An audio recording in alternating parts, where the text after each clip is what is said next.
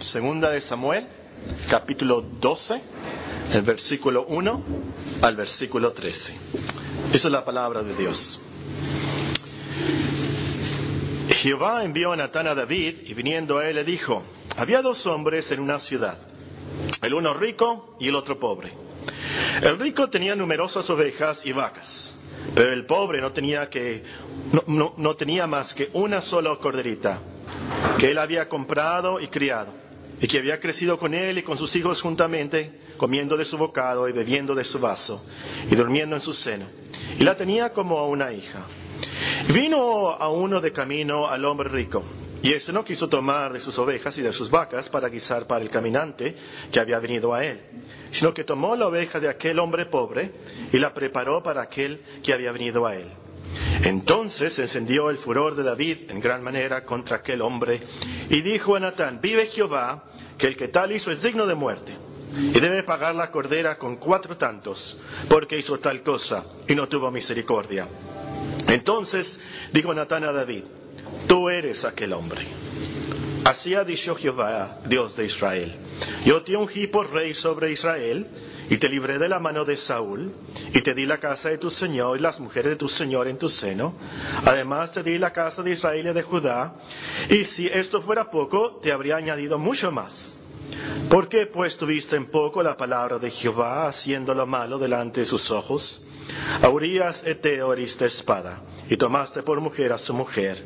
A él lo mataste con la espada de los hijos de Amón. Por lo cual ahora no se apartará jamás de tu, casa la espada. Por cuando me menospreciaste y tomaste la mujer de Urias eteo, para que fuese tu mujer. Así ha dicho Jehová. He aquí yo haré levantar el mal sobre ti que tu, misma casa, y tomaré tus mujeres delante de tus ojos, y las daré a tu prójimo el cual yacerá con tus mujeres a la vista del sol.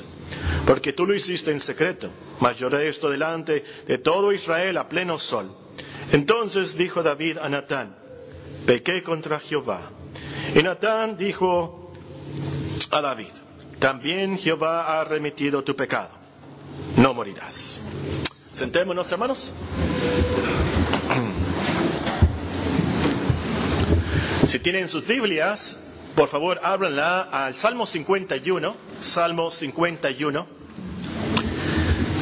Los pasajes que leímos en esta mañana en la lectura de la congregación y en la lectura antes del sermón son el contexto histórico de este salmo, Salmo 51. En el subtítulo ustedes pueden leer un músico principal, Salmo de David, cuando después que se llegó a Betsabé, vino a él Natán el profeta.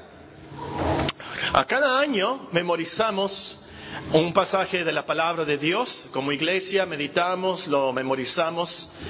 Eh, este año nos toca del Antiguo Testamento y alguien ha sugerido que sea el Salmo 51. No voy a decir quién para que no se enoje la hermana Naime Beshelani. Eh, creo que es un excelente pasaje. Yo, según yo ya lo habíamos estudiado y memorizado, yo no sabía que no lo habíamos hecho. Excelente el pasaje, lleno de grandes enseñanzas para cada uno de nosotros. Los doce versículos, los primeros doce versículos de este salmo van a ser los doce versículos para este año, un versículo por mes. Pero antes de estudiar el primer versículo, lo que vamos a hacer esta mañana, nada más unas observaciones generales sobre este salmo. Observaciones generales sobre este salmo. Y la primera observación que podemos hacer es que precisamente podemos dividir el Salmo en dos partes. La primera, del versículo 1 al versículo 12. Y fíjense que aquí tenemos unas peticiones. Ten piedad de mí, oh Dios, conforme a tu misericordia. Conforme a la multitud de tus piedades, borra mis rebeliones, lávame más y más de mi maldad, límpiame de mi pecado, porque yo reconozco mis rebeliones, mi pecado está siempre delante de mí. Contra ti, contra ti solo he pecado, he hecho lo malo delante de tus ojos, para que sea reconocido justo en tu palabra y tenido por puro en tu juicio. He aquí en maldad he sido formado y en pecado me concedió mi madre. De aquí tú amas la verdad en lo íntimo y en lo secreto me has hecho comprender sabiduría. Purifícame con hisopo y seré limpio, lávame y seré más blanco que la nieve. Hazme oír gozo y alegría y se recrean los huesos que has abatido. Esconde tu rostro de mis pecados y borra todas mis maldades. Crea en mí, oh Dios, un corazón limpio y renueva un espíritu recto dentro de mí. No me eches delante de ti y no quites de mí tu Santo Espíritu. Vuélveme el gozo de tu salvación y espíritu noble me sustente. Aquí tenemos una serie de peticiones y obviamente tiene que ver con su pecado, con su maldad. Él quiere perdón, él quiere ser purificado. Que Dios le vuelva el gozo de la salvación, dice. Que le dé un corazón limpio, que el Espíritu lo sustente. David sabía que su principal problema a lo último era el pecado. El principal problema para David no eran los filisteos, no eran los problemas políticos de su tiempo, ni siquiera era que no podía construir el templo. Su problema de raíz era el pecado. Y en el contexto, por supuesto, el pecado contra Betsabé, contra Natán, y a lo último, lo, lo, peor del caso es que fue un pecado contra Dios. Y es por eso que él ora estas peticiones, estos ruegos, y con mucho, mucho fervor, como lo vamos a estar estudiando. Ahora, esta mañana, el principal problema que usted tiene es el pecado. En su vida el principal problema no es la cuesta de enero. ¿Cómo le vamos a hacer, verdad, para pagar todas las cuentas que de lo que no gastamos en diciembre con las tarjetas de crédito, ahora no tenemos como para pagarlas? Eh, la, la, cuesta, famosa cuesta de enero y que tenemos que pagar otra vez la reinscripción en la escuela y todos esos gastos que se nos había olvidado. Ese es nuestro, no, no es nuestro problema. Nuestro problema no es que no tenemos un patrimonio familiar todavía y hemos trabajado mucho y todo. No, nuestro principal problema que tenemos que resolver ya es el problema de nuestro pecado contra Dios.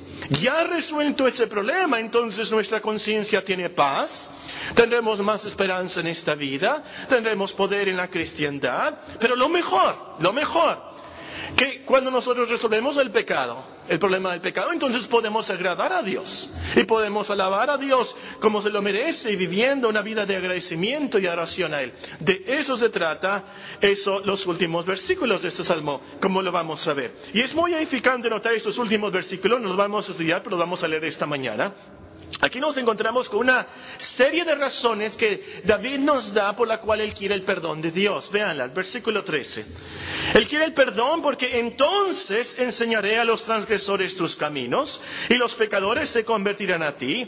Líbrame de homicidios, oh Dios, Dios de mi salvación. Cantará mi lengua tu justicia. Señor, abre mis labios, publicará mi boca tu alabanza. Porque no quieres sacrificio que yo lo daría, no quieres holocausto. Los sacrificios de Dios, un espíritu quebrantado el corazón contrito y humillado no despreciarás tú, oh Dios. Haz bien con tu benevolencia, Sion. Edifica los muros de Jerusalén. Entonces te agradarán los sacrificios de justicia, el holocausto, ofrenda del todo quemada. Entonces ofrecerán becerros sobre tu altar. David no ora, no ruega que Dios lo perdone por su reputación, por su recompensa personal, algo que eh, le faltaba a él. Él quería ser purificado a lo último, quería ser perdonado, limpiado, para poder enseñar a otros, para que Dios lo librara de más pecados o de más homicidios, como dice ahí el versículo. Él quería estar listo para alabar a Dios, porque los sacrificios que Dios quería y aceptaba eran sacrificios de justicia, y también para que Dios bendijera a Jerusalén. Y déjenme decirles, hermanos y amigos, en esta mañana, nosotros estamos muy mal si nos arrepentimos y pedimos perdón, pero nada más para no ser castigados. Como el niño, ¿verdad? Que ve que el papá se saca el cinturón y está listo. ¡Ay, me arrepiento! Ya no lo vuelvo a hacer, ya no lo vuelvo a hacer. Ahora sí, ya no lo vuelvo a hacer.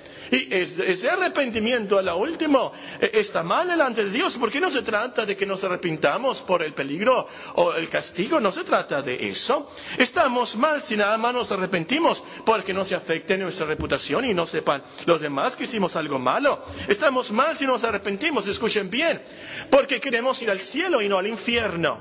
Estamos mal. Porque al último nosotros nos debemos de querer arrepentir y confesar nuestros pecados para la gloria de Dios. Para que su justicia, su verdad, como dice el salmista aquí, su misericordia sea exaltada. Para que podamos dar a conocer a otros pecadores acerca de la gracia y de la gloria de Dios. Porque, hermanos, si nosotros nos arrepentimos nada más para ir al cielo y no al infierno, esta cristiandad a lo último es egoísta y materialista. Porque queremos el cielo por el palacio de oro, las moradas celestiales y las calles de oro y, todo lo que podíamos hacer en el cielo y volar como los ángeles y tener mucha sabiduría y conocer a muchos... Pero, ¿por eso nos arrepentimos? ¿Por eso queremos ser cristianos? No, no, no, no, no. ¿Es por miedo al infierno entonces que somos cristianos? No, no, no, no, no, hermanos. A lo último, nosotros debemos querer arrepentirnos. Y que debemos querer confesar nuestros pecados y tener esas peticiones, Señor, ten piedad de mí, oh Dios, conforme a tu misericordia, conforme a la multitud de tus piedades, borra mis rebeliones, para la gloria de Dios, por amor a Él, por amor a Cristo. Por eso, y es lo que nos va a enseñar el salmista en este salmo. Y también noten en estos últimos versículos, entre las razones, Él menciona a Jerusalén, Él menciona a Sion. Esto representa a la iglesia. David sabía que su pecado afectaba al pueblo de Dios, a la iglesia, así como el pecado de Acán. ¿Se acuerdan? La toma de Jericó. Acán pecó y los israelitas no pudieron tomar el pueblo de ahí. Tan, tan insignificante hasta el nombre. ¿Cómo se llama el pueblo? Ah, ahí, ahí, ahí, estaba el pueblo. Ahí, ahí. Eran muy pocos. Que vayan pocos, sí. Y ustedes recuerdan la historia, el problema, por supuesto, el pecado de Acán. Y cuando nosotros pecamos, y David, reconoció eso también, afecta al pueblo, afecta a la congregación, nosotros debemos entonces tomar en cuenta esta, esta lección del salmista. Y si estás mal con Dios, afectas al cuerpo de Dios. Afectó a la iglesia bíblica. Segunda observación general. En la primera observación vimos cómo dividimos el salmo. Este salmo puede ser dividido en dos partes, las peticiones, los ruegos y la segunda parte, las razones o las resoluciones, las llaman algunos, por las cuales él quiere ser perdonado. Bueno, segunda observación en general. Este salmo es un guía práctico para el que quiera arrepentirse de verdad. Este salmo es un guía práctico para el que quiera arrepentirse de verdad. Y tengo que decir arrepentirse de verdad. Porque hay muchos que se arrepienten, pero no de verdad. Como el niño que nada más se arrepiente por el cinturón que ve. O como Judas Iscariote. ¿Ha notado que la Biblia dice que Judas Iscariote se arrepintió? Pero no se arrepintió de verdad. Hay muchos ladrones en la prisión hoy en día que están muy arrepentidos, pero porque los atraparon. Por eso están arrepentidos y porque están en la prisión. No se arrepintieron de no se arrepienten de su pecado, no se arrepienten de verdad. Arrepentirse de verdad, como dice la confesión de fe de Westminster, es cuando usted se aflige por sus pecados, los odia movido no solo por el peligro, sino también por lo inmundo y odioso de ellos, que son contrarios a la santa naturaleza y la justa ley de Dios. Y al comprender, escuchen esto, al comprender la misericordia de Dios en Cristo, para los que están arrepentidos, se aflige, odia sus pecados, de manera que se vuelve de todos ellos hacia Dios, proponiéndose y esforzándose para andar con Él en todos los caminos de sus mandamientos. Ese es el verdadero arrepentimiento. Y este salmo nos guía a ese arrepentimiento de verdad. Nos enseña que tan odioso es el pecado, pues es contra nuestro Dios, contra ti, contra ti solo el pecado y hecho lo, lo malo de de tus ojos. Nos enseña cómo nos afligimos por nuestros pecados y nos enseña todo sobre la misericordia, la piedad, la gracia de Dios, que a lo último es lo que nos da esperanza del perdón de Dios, pero también es la motivación que tenemos para no pecar contra Dios. Pero veremos más de esto después. Tercera observación. Este salmo es una confesión. Es una oración llena de ruegos, de peticiones. como vamos a estudiar las peticiones nosotros en los primeros 12 versículos. Pero lo que quiero enfatizar aquí en esta mañana es que el Salmo no es una serie de excusas, no es una serie de justificaciones personales. David no se excusa aquí diciendo, es que Betsabé tuvo la culpa porque ella se bañó sin taparse bien. David no dijo eso. David no dijo, "Eh, ella tuvo la culpa porque no se cuidó y se embarazó. Por supuesto, no dijo eso. David no dijo, ella tiene la culpa por haberse, haber aceptado la invitación y ya vino al palacio. O Urias tuvo la culpa porque él no descendió a su casa. No, no, no, no, no. Y a él no se le ocurrió decir, es que si mi esposa me atendiere y se vistiera tan guapa como Betsabé y supiera cocinar tan bien como Betsabé, yo no hubiera caído en esa tentación. No se le ocurrió, por supuesto, a David decir eso. Y escúcheme muy bien aquí. David no se excusó con, es que es el pecado que mora en mí. Así soy yo, son mis hormonas, así es mi carácter, todos lo hacen, todos somos humanos. Que no dice el dicho, errar es humano y perdonar es de Dios. David no dijo eso. No se justificó. No se excusó de ninguna manera. Cero. Ni tampoco trató de ganarse el favor de Dios o el perdón de Dios o algún mérito con, mira, me tienes que perdonar porque yo he hecho mucho por ti, la causa del pueblo de Dios. Yo fui el que maté a Goliat. Yo he luchado contra los filisteos. Yo sufrí mucho en las manos de Saúl. Yo he editado y compuesto muchos salmos. El Salmo 23 yo lo escribí. La mayoría de los salmos son de David. Tienes que tomar eso en cuenta. Esto no es nada, lo que hice no es nada. Yo he hecho mucho. No, no, no, no, no, no, no, no, no. Esa no es la actitud de David. Ten piedad de mí, oh Dios. Ten piedad. Ten piedad. Nada de excusas. Nada, nada de justificaciones. Él escribe y ora con un corazón contrito y humillado. Él sabe que no hay nada que pueda hacer para ganar el favor de Dios. Sabe que si será perdonado, será por la pura gracia y la pura misericordia de Dios. Cuarta observación. Este salmo comprueba la verdad que todo hombre es pecador. Todo hombre es pecador. Lo escribió David. David, un gran hombre de Dios, un rey de Israel, es más, era un profeta. Precisamente escribió muchos de los salmos. Un gran profeta de Dios, un líder. Es más, la Biblia lo llama un hombre conforme al corazón de Dios. Increíble. Pero aún así pecó. Y de lo más grave, adulterando, asesinando. Y la verdad está ahí. Todos los hombres somos pecadores. Absolutamente todos los hombres somos débiles, aún los mejores. Ninguno llega a la perfección en esta vida.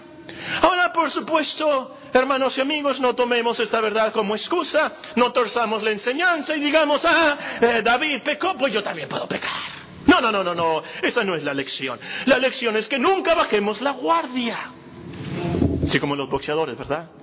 Siempre listos, siempre, no, no, baja la guardia. El león rugiente, nos dice Pedro, es Satanás, el diablo es como un león rugiente buscando a quien devorar.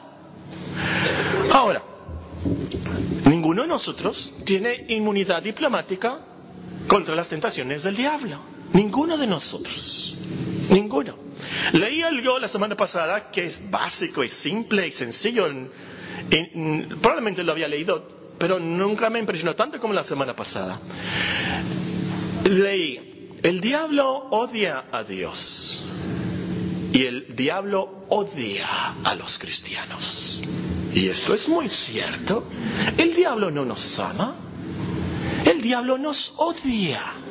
Odia porque somos hijos de Dios. Somos el pueblo de Dios y nos odia y Él quiere tumbarnos, tentarnos en cualquier pecado que Él sabe que nosotros podemos caer. A lo mejor para usted no es el adulterio, para lo mejor para usted no es el emborracharse. Pero el diablo sabe cuál es el pecado por el cual puede ahí entrar y tumbarlo a usted. Pero el punto es que todos los hombres somos débiles, somos pecadores, somos tentados. Entonces, todos los días tenemos que orar, no me metas en tentación, mas líbrame del mal. Señor, no nos metas en tentación, mas líbranos del mal. Todos los días hay que orar esa oración. Todos los días hay que ponernos la armadura de Dios. Todos los días. No salgamos jóvenes a la escuela sin haber orado. Señor, ayúdame, protégeme, cuídame, ve mis ojos, cuídame mi boca, cuídame, Señor. Todos los días, hermano, salir al trabajo. Todos los días hay que tener cuidado. Si David cayó, nosotros también podemos caer. Hay que tener mucho cuidado. Quinta observación. Este salmo da esperanza al peor pecador. Este salmo da esperanza al peor pecador. David cometió un gran pecado, muy serio, muy, muy grave. Por quién era él, por todo lo que sabía él, por todo lo que había hecho él. Pero pidió misericordia y él fue perdonado. Natán le dijo, no morirás. Tu pecado ha sido remitido. Tu pecado ha sido perdonado. Y esta mañana a ti te puedo decir, mentiste tú la semana pasada. Robaste la semana pasada. Viste pornografía la semana pasada. Te emborrachaste. Te drogaste. Hay perdón. Hay perdón. Hay perdón. Odias a tu esposa. Odias a tus padres. Odias a tus hijos. Odias a tu esposo. Odias a tus hermanos. Hay perdón. Hay perdón. Y lo peor, no has adorado al Señor como debes. No has sido agradecido con Él. Eres un ingrato. No oras. Eres un incrédulo. Hay perdón. Este salmo nos dice que hay perdón para los peores pecados. Por la misericordia de Dios en Cristo, por el sacrificio de Cristo en nuestro lugar, hay perdón. Ruégale a Dios entonces que te perdone. Pídele que te lave. Aquí como el salmista, pídele que te purifique y Él te va a perdonar. Ahora, cuando llegues a tu casa, íncate en tu cuarto, cierra la puerta, íncate y lee este salmo y que sea tu oración de arrepentimiento y penitencia. Ve al Señor y Él te va a perdonar por la pura misericordia y la piedad y la gracia de Dios. Eso es lo que nos enseña este salmo, que Él perdona por misericordia, que Él lava y purifica y nos devuelve el costo de la salvación y el Espíritu Santo nos sustenta y nos cuida y nos consuela. Él nos promete, venir luego, dice Jehová, y estemos a cuenta. Si vuestros pecados fueren como la grana, como la nieve serán emblanquecidos. Si fueren rojos como el carmesí, vendrán a ser como blanca lana. Yo deshice como una nube tus rebeliones y como niebla tus pecados. Vuélvete a mí, porque yo te redimí. Él nos perdona. Este salmo nos comprueba esta verdad. Hay esperanza al peor pecador por el peor pecado. Sexta observación. Este salmo comprueba la verdad que hay que exhortarnos diariamente. ¿Por qué oró? ¿Por qué escribió David este salmo? Muy fácil, el subtítulo nos dice. Salmo de David, cuando después que se llegó a Betsabé, vino a él Natán el profeta. Natán exhortó y con esa tierna historia, ¿verdad?, del hombre rico y el hombre pobre. Lo exhortó y llegó al corazón de David. Fue entonces por la valentía. Acuérdense quién era David. David era el rey. Y si David decía, córtenle la cabeza a Natán, Natán hubiera salido ahí sin cabeza. Bueno, no hubiera salido sin cabeza, lo hubieran acarreado para afuera sin cabeza. Con mucha valentía, Natán, con mucha bondad y con mucha, mucha sabiduría de Dios, le contó esa historia que llegó al corazón de David. La Biblia nos manda en un versículo de Hebreos, mirad hermanos que no haya en ninguno de vosotros corazón malo de incredulidad para apartarse del Dios vivo. Antes exhortaos los unos a los otros cada día, entre tanto que se dice hoy, para que ninguno de vosotros endurezca por el engaño del pecado. Antes exhortaos los unos a los otros cada día, cada día. Entre tanto que se dice hoy, para que ninguno de vosotros endurezca por el engaño del pecado. Como cristianos no podemos tomar la actitud del mundo. Allá él, ya está grande, ya sabe. Yo tengo suficientes problemas. ¿Acaso soy yo guarda de mi hermano?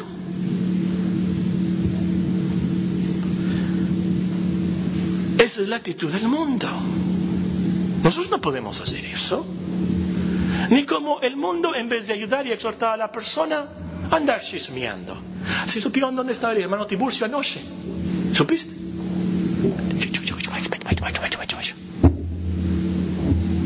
En vez de ir con el hermano Tiburcio, hermano Tiburcio, sábado, las dos de la mañana, en ese lugar. ¿Qué está pasando? ¿En qué te puede ayudar?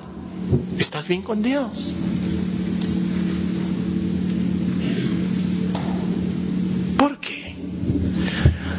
Biblia nos dice, nos manda esto. El otro día escuché a una hermana decir, yo tengo el don de exhortación. Me gusta mucho exhortar a los hermanos. No la conozco, no está aquí. Pero dudo que tenga ese don esta hermana. A lo mejor le gusta regañar y creerse más santita, ¿verdad?, que los demás y decirles, tú te hiciste esto mal, mal, mal, mal, mal, mal.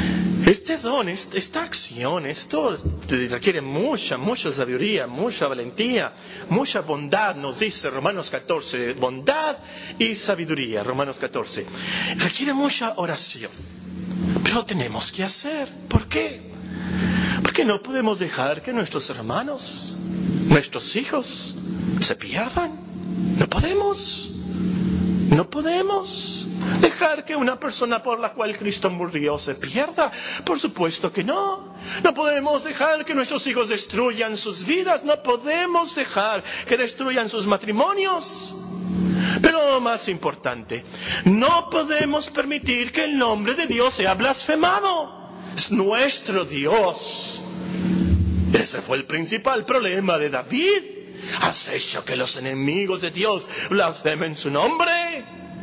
Tenemos que exhortar entonces por la gloria de Dios. Por amor al pueblo de Dios, pero es para la gloria de Dios. Por eso vamos, con valentía y con bondad y sabiduría. Hermana, eh, te quiero invitar a un café.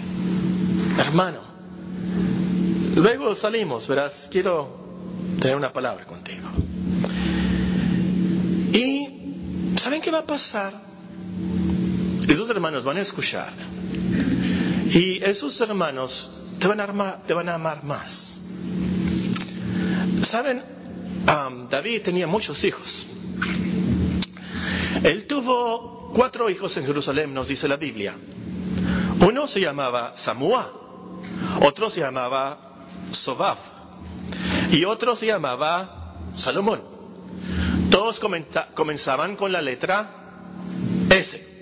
S. Samúa, Sobab, Salomón. Pero en vez de seguir con la S de Samúa, Sobab, Salomón, ¿saben cómo le puso a su otro hijo que nació en Jerusalén? Natán.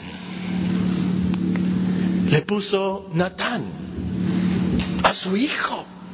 Le puso Natán. David honró a Natán. Él no se llenó de rencor contra Natán. Vio en Natán un verdadero amigo. Reconoció que Natán lo exhortó por amor. Como escribió Salomón, fieles son las heridas del que ama, pero importunos los besos del que aborrece. Y el mismo David escribió en otro salmo, el que el justo me castigue será un favor, que me reprenda será un excelente bálsamo que no me herirá la cabeza. Así que no tengas miedo de exhortar a los hermanos que faltan. No tengas miedo de exhortar a la hermana que tiene esa actitud orgullosa y egoísta. No tengas miedo de exhortar a tu hijo que anda desbalagado y que anda lejos de Dios. Si son cristianos, a lo último, te lo van a agradecer y te van a amar más por ello. Penúltima observación. Es de notarse que en este salmo se menciona al Espíritu Santo por primera vez en todos los salmos. Ese es el salmo que nombra específicamente al Espíritu Santo.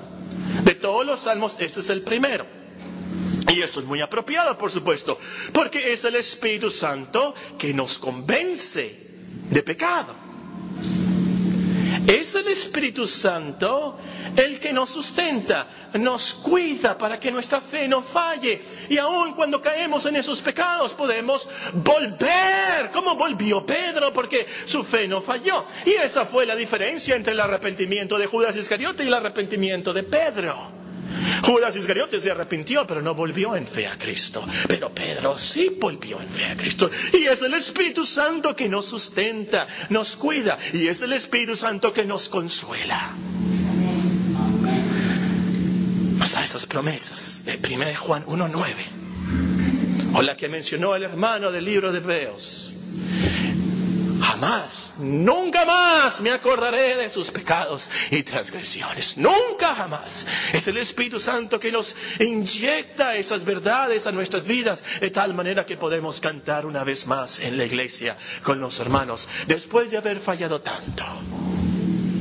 Y tenemos esperanza del cielo porque el Espíritu Santo nos dice, es verdad, es verdad esto, que Dios perdona. Y es el Espíritu Santo que nos ayuda a vencer esos pecados que tanto nos hacen. Pero vamos a ver esto en Romanos 8. El punto es que debemos apreciar la ayuda del Espíritu Santo al convencernos de nuestros pecados y guiarnos al arrepentimiento. Última observación. Este salmo nos debe llevar a alabar a Dios. La Biblia no esconde los pecados de nadie. Absolutamente. Pudiera haber alguien, si un humano hubiera escrito la Biblia, ese humano hubiera pensado, bueno, David cometió eso, pero nadie tiene que saber. Él hizo muchas cosas, hay que cubrir eso, que no, no vamos a escribir que eh, la Biblia dice que es un hombre conforme al corazón de Dios. No vamos a escribir aquí que, que cayó con Betsabé y luego que asesinó, pero ¿cómo que asesinó a Urias? ¿Saben quién era Urias? Era uno de los héroes de los grandes héroes de David. Bueno, el punto es, un, humano, si alguien humano hubiera escrito la Biblia, hubiera, cubierto muchos de los pecados que están escritos ahí. La borrachera de Noé no lo hubiera, no hubiera, pues como que la borrachera de, Noé. Después del diluvio, pues no, no, no, no vamos a poner eso, pues, oye, el incesto del otro, oye, pero por favor, ¿y Judá? Lo que hizo. ¿Para qué escribir eso de Pedro? No, tenemos que... Y luego Pablo se pelea con Barnabas, pero ¿cómo? ¿Para no vamos a escribir? Pero la Biblia la escribió Dios. Y precisamente porque tenemos esos problemas y debilidades de los hombres, nos da esperanza que son hombres pecadores como nosotros, o como dice Elías, que son hombres sujetos a las mismas pasiones que nosotros, pero que estarán en el cielo. ¿Por qué?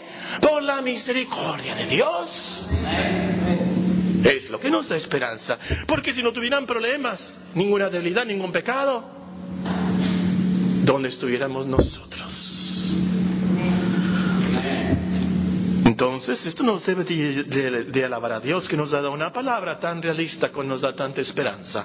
Y, también, este salmo nos comprueba que todos los hombres pecan, aún los mejores, aún los profetas y los apóstoles.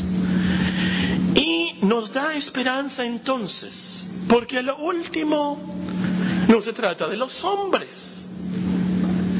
Es que Dios mandó a su Hijo a vivir como un hombre, bajo la ley. Él la cumplió como hombre en nuestro lugar y vivió como bebé, como joven, como adulto, en nuestro lugar. Su vida de obediencia es nuestra vida. Su obediencia perfecta es nuestra obediencia perfecta. Es por eso que Dios nos puede aceptar. Y como humano, Él podía morir por nosotros. Entonces, por eso tuvo que ser hombre, para vivir bajo la ley, para poder morir. Dios no puede morir. Pero como hombre, el Mesías murió por nosotros.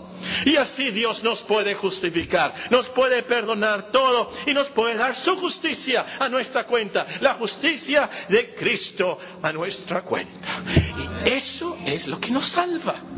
Y es por eso que estaremos en el cielo. Este salmo nos dice David, no, no hay esperanza en David. En ningún santo, en ningún apóstol hay esperanza. Pongan sus ojos en Cristo el autor y consumador de la fe. Es en Él que sí tenemos esperanza, en Él tenemos salvación. Oremos.